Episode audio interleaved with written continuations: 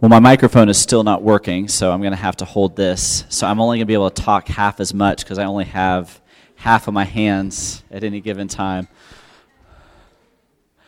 Um, Laura is in Arlington, Texas this weekend with about 15 other wives of ministers uh, at a, a, weekend retreat that Hope Network is uh, doing for them. They're going to be doing uh, three retreats over the course of uh, 15 months uh, as an opportunity just to pour into her and uh, into these wives of ministers. And so I continue to pray for my kids who are stuck with me, and, um, and she'll be back tomorrow. But uh, just grateful for the opportunity. Donna, thanks for leading this morning and uh, being able to, to have her some time uh, to, to spend with those other wives uh, talking about you.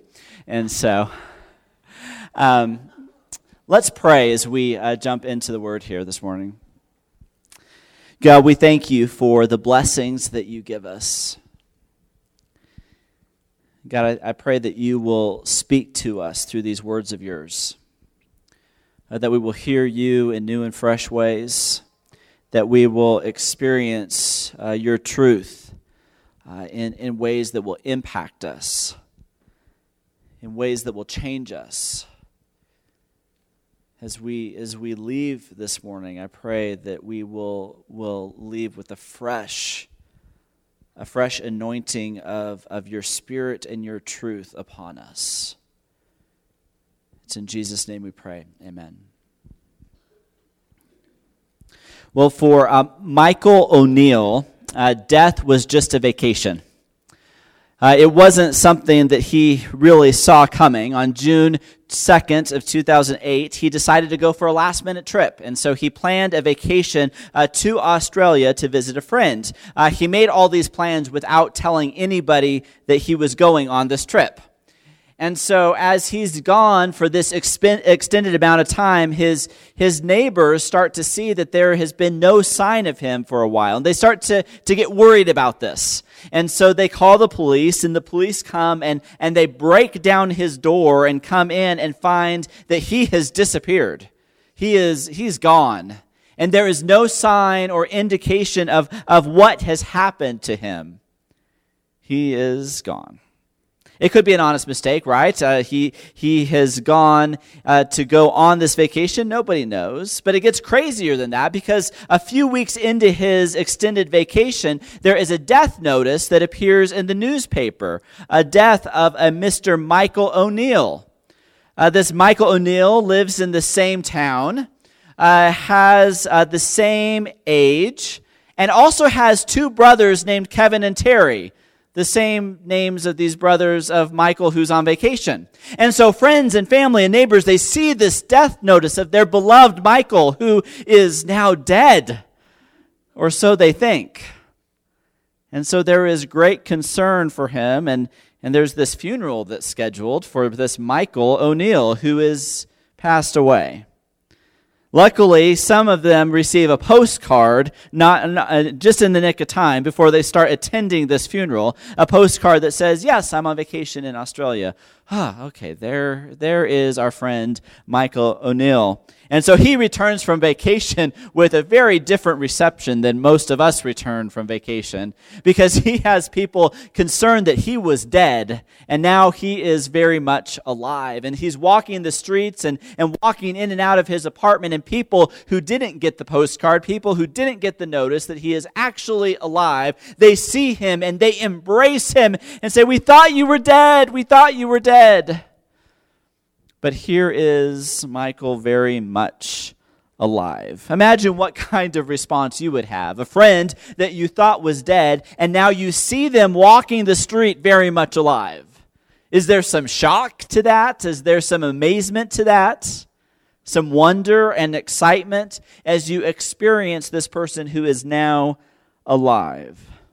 And so, the last couple of weeks since Easter, we have been going through Luke chapter 24, looking at the resurrection of Jesus. Except the resurrection of Jesus was not just a mistake of a vacation, he actually was dead, confirmed dead, and is now very much alive. The, the events of the Friday crucifixion have left the disciples baffled.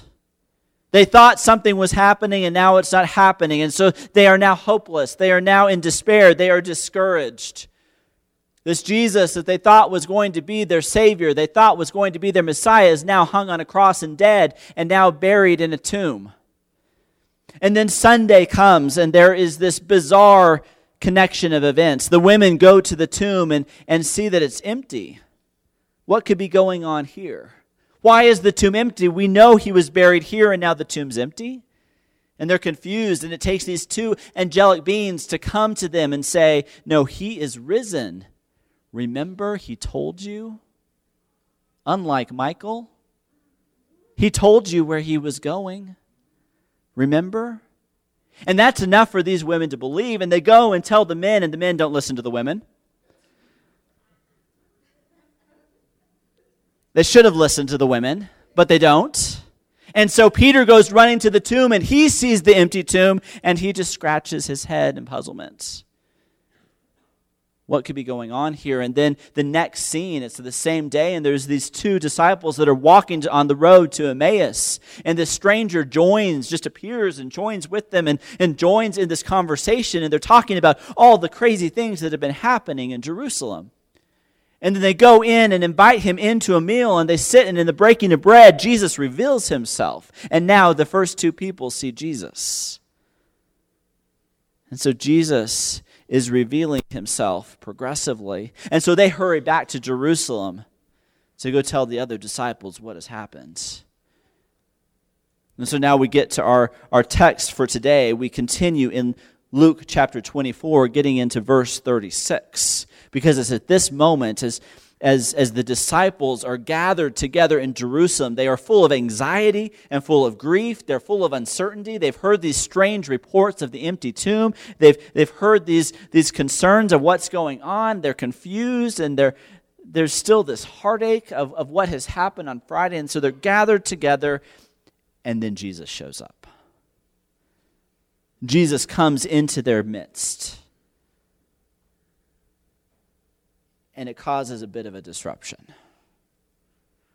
Because this man that was thought to be dead, who was confirmed to be dead, is now in their presence, back from his trip. In verse 36, while they were still talking about this, trying to sort out what has gone on, what has happened, Jesus himself stood among them can, can you imagine this crowd of people? They're like, What's going on? What's going on? And Jesus is just kind of, Hey, I'm standing here. And his first words to them Peace be with you. Now, why did they need peace? As this anxious conversation is going on, as they're unsure of what has happened. Their faith is up and down. Uh, he said he was going to be risen. He's not in the tomb. Could it be? Could it not be? Are those women just crazy? Like, what's going on here? And so he says, Peace. Now, this doesn't calm them down. Because then the next verse it says, They were startled and frightened. The dead man just said, Peace be with you. Peace be with you. They were startled and frightened, thinking that they saw a ghost. The word here is better translated terrified. The dead man is in their presence, and they are terrified. And he says to them, Why are you troubled? Why are you troubled? Why, why do doubts rise in your minds? Look at my hands and look at my feet. It is I, myself. Here are the identifying markers that say it is Jesus. Touch me and see. A ghost does not have flesh and bones as you see I have. They're terrified because they think they've seen a ghost. And Jesus says, This is no ghost that you're seeing. Touch my hands. See the marks that have been left behind. I am very much alive. When he said this, he showed him his hands and feet. And while they still did not believe it because of joy and amazement, Their emotions have changed, but their belief has not. Now they're excited, they're joyful, they're amazed that this is Jesus, but they still don't believe that this is actually Jesus, not in the flesh and blood, not in real life. And so he asked them, Do you have anything here to eat?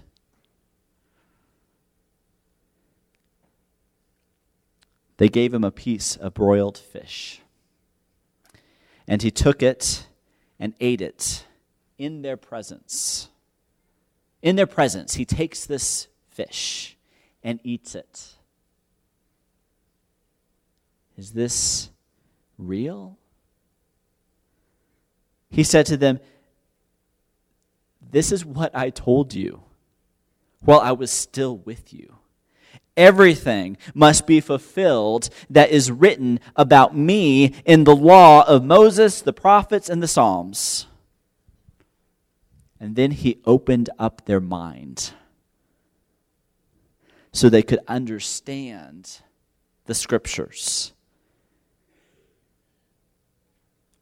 He told them, This is what is written the Messiah will suffer and rise from the dead on the third day. And repentance for the forgiveness of sins will be preached in his name to all nations, beginning at Jerusalem. You are witnesses of these things. I'm going to send you what my Father has promised, but stay in the city until you have been clothed with power from on high. This is such an incredible scene here as Jesus makes his appearance. It's this third resurrection passage in Luke. We keep getting episode after episode, and each one is building momentum from one to the next. Going from the empty tomb, but questions of what it is, going to the road to Emmaus and, and being revealed to these two disciples. And now, here in this third passage, we have Jesus appearing to this larger group, and he says, Peace be with you. It's a message of comfort that, that his resurrection and, and the appearance that is confirming that resurrection, it means an end to all of their anxiety. It, me, it means an end to the questions that they have about Jesus' well being. He's not missing anymore. He's here in our presence. He's not dead, but he was dead. And so, what is he? There's some question here. There's some concern. Is, is he a ghost? Is he a phantom? Is he, is he a figment of our imagination? Who is this one that is appearing to us because he was dead and now he's not dead? What does a not dead person look like? And so they don't know. And, and in that unknowing and in that uncertainty, there is fear and there is panic. This, this being terrified at the appearance of Jesus, this not dead Jesus. What is a not dead Jesus? And so Jesus tries to sort through and make this clear to them what a not dead Jesus is. Not dead Jesus is alive in a very physical way. And he's present in their midst. You can see him, you can touch him, you can, you can see the imprint of the nails on his hands. He, he bears the identifying scar. Many of us have scars that help to identify us. Something that's unique to us, that, that somebody who's close to you sees that and they know, ah, it is actually them. That mark of identity. And Jesus bears those marks of identity. This is him. And he says, says Look, a ghost doesn't have this. A ghost doesn't have flesh and bones. This not dead Jesus is a living Jesus, fully present in a very physical, true way. And so, could this be real? Could this really be Jesus? This is not your every sort of everyday kind of occurrence, right? Like, I haven't encountered any not dead people that were dead. Like, that's not something that we, we really experience on a day to day basis. And so here they are. The resurrected Jesus is in their presence, and their sorrow is turned to joy, but they still don't really believe it. And even after touching him, they don't know what to think. And so Jesus continues to, to try to convince them that he has a physical, resurrected body. This is not just a figment of their imagination. This is not just a phantom. This is not just a spirit. He is very much physically alive. And he asks for some fish and he demonstrates the truth of who he is and demonstrates the truth that he is now alive by eating this fish in their presence. The ghost is not going to eat fish. And so then he goes on and reminds them that he had predicted that this would happen. He had told them they should have seen it coming that, that a crucified and raised Messiah was not an adjustment to God's plan. This was a plan all along. That nothing changed. Christ was to suffer, Christ was to be raised, and now it must be preached to all nations. Because the resurrection of Jesus and his presence in our midst is not something to be kept to ourselves that the, resurrection, the resurrected Jesus is to be preached and witnessed. And so it leads to this evangelistic commission for his disciples. They're witnesses of these things, and they pass that witness on to us, and we become witnesses of this as well. And so the disciples must now engage in the preaching to the nations. Jesus will send them out into this commission, into this sharing of the gospel. But he will not send them alone, he will equip them in this process. They will be equipped. And they will first need to be clothed with this power from on high. And we see that in Acts as the Spirit descends upon them and anoints them. And it's this spirit that enables us to witness and to testify to Jesus effectively. The key to accomplishing this mission that, that Jesus calls us into is the enabling work of God's Spirit. And so, Peter, we see in Acts chapter 2, experiences this incredible transformation where he is the timid one on, on the outside, the one that is denying who Jesus is, and he now becomes, after the anointing of the Spirit, the preacher with fearless enthusiasm. This is the only time she'll talk to me. She won't talk to me any other time. Hi. She just ignores me. Are, is she really smiling at me now? Man, I missed it. I can't get that kid to smile at me.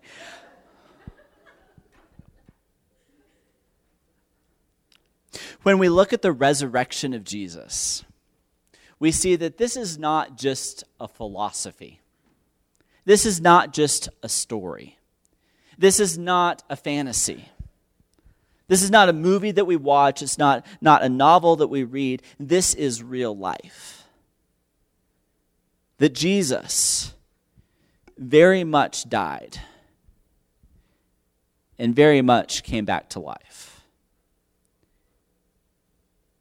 in this physical form.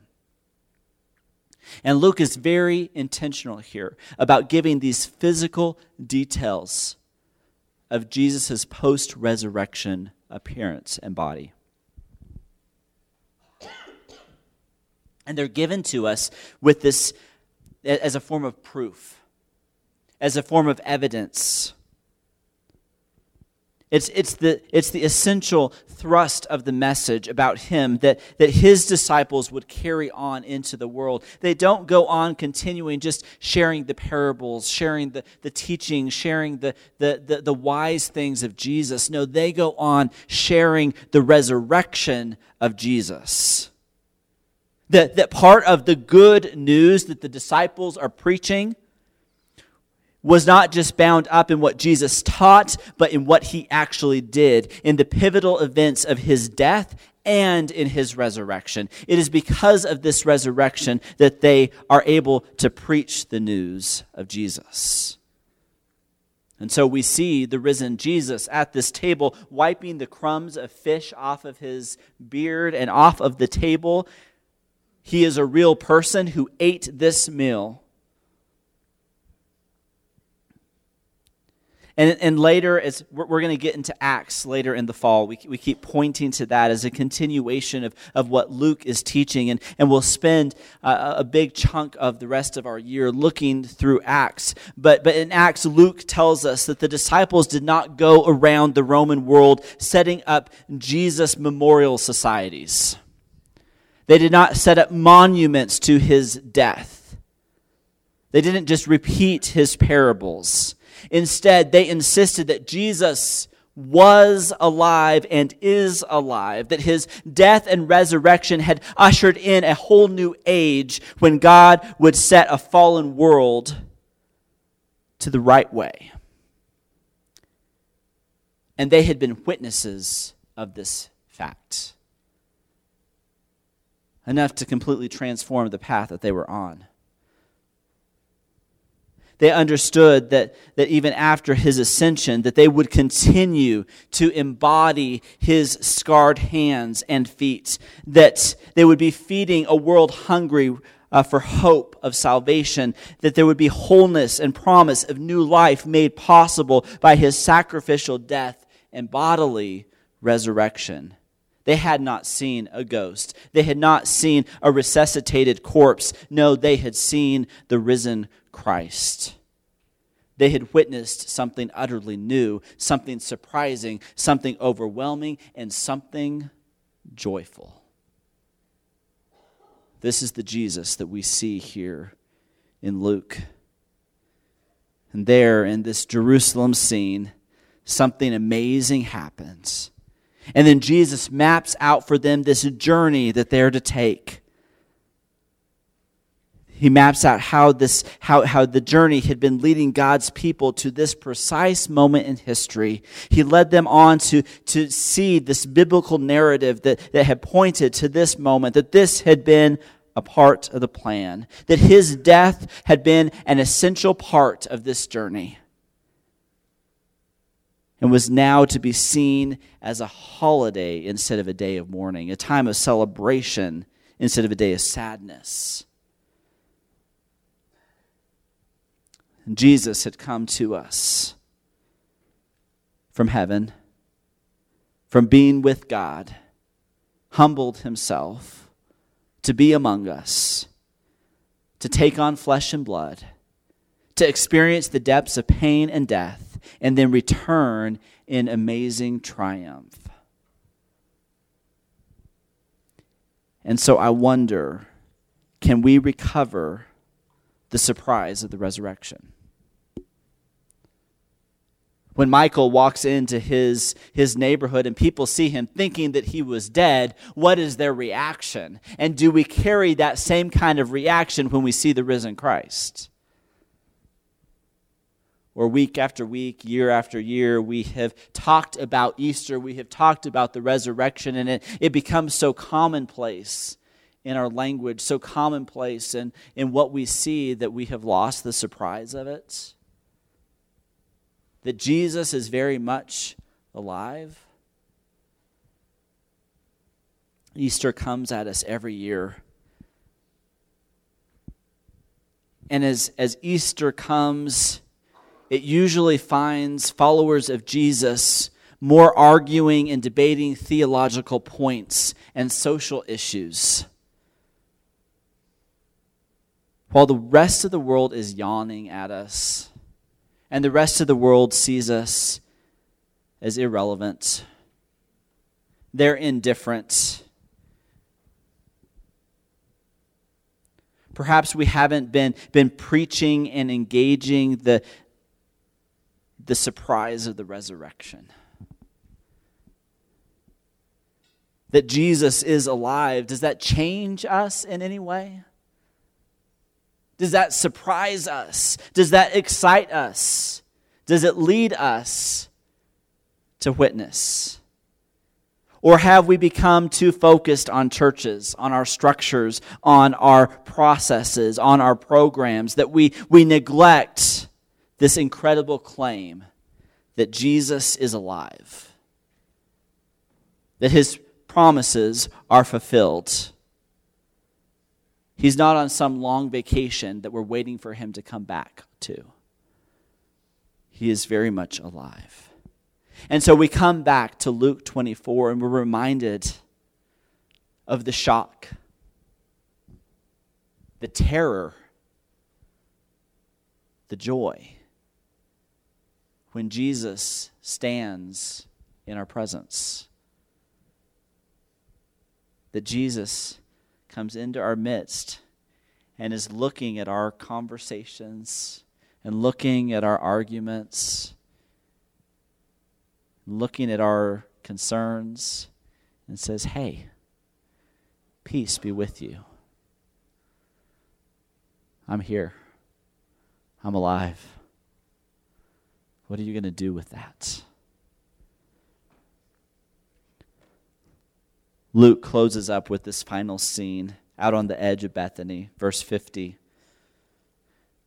When he had led them out to the vicinity of Bethany, he lifted up his hands and he blessed them. And while he was blessing them, he left them and was taken up into heaven. then they, they worshiped him and returned to Jerusalem with great joy. And they stayed continually at the temple, praising God. This gives us a short summary that, that, that shows that Jesus comes in this physical form. And it's something that's going to be detailed, in, detailed out in, in Luke's next volume in Acts chapter 1. But now he, he just gives this simple picture of Jesus ascending to heaven. We see the disciples come full circle from the tragedy of Friday we see that they have gone from despair and from grief and hopelessness and confusion, uncertainty, and even wonder, and they have come to this place of worship, full of joy, praising God. And they return to the place where Luke first started out the story, back with Zechariah in the temple. And they stay there praising and celebrating, waiting for what's next. And so, as we see the reality of the resurrection, as they saw the reality of the resurrection, it led them to a place of worship. It led them to a place of praise. And our worship is not just from our lips, it is from our actions as well. And the disciples were ready. They were ready to obey this call to preach and to witness to all nations. And they were filled with joy. Do we see the resurrection this morning? Do we see Jesus in our midst? And does it fill us with joy? Let's stand together we want to spend a, a, a, time of prayer here, a time where uh, you can come and pray with one of the shepherds. You can pray as families, friends, as life groups get together and, and encourage one another and lift one another up. Sometimes we, we are, are in moments of hopelessness and despair and discouragement. We need others to help redirect us towards the joy of the resurrected Christ, to refocus and remember the tomb is empty, and Jesus is alive. He's in our presence. And it totally changes our lives and our path as his disciples. So let's pray together. God, we thank you for, for your message. We thank you for your words for us. We pray that you will continue to, um, to teach us to open our minds and our hearts to you. God, I pray that we will be surprised by the resurrection, that once again we will see Jesus alive, and that will lead to great joy and great praise. It's in His name we pray. Amen.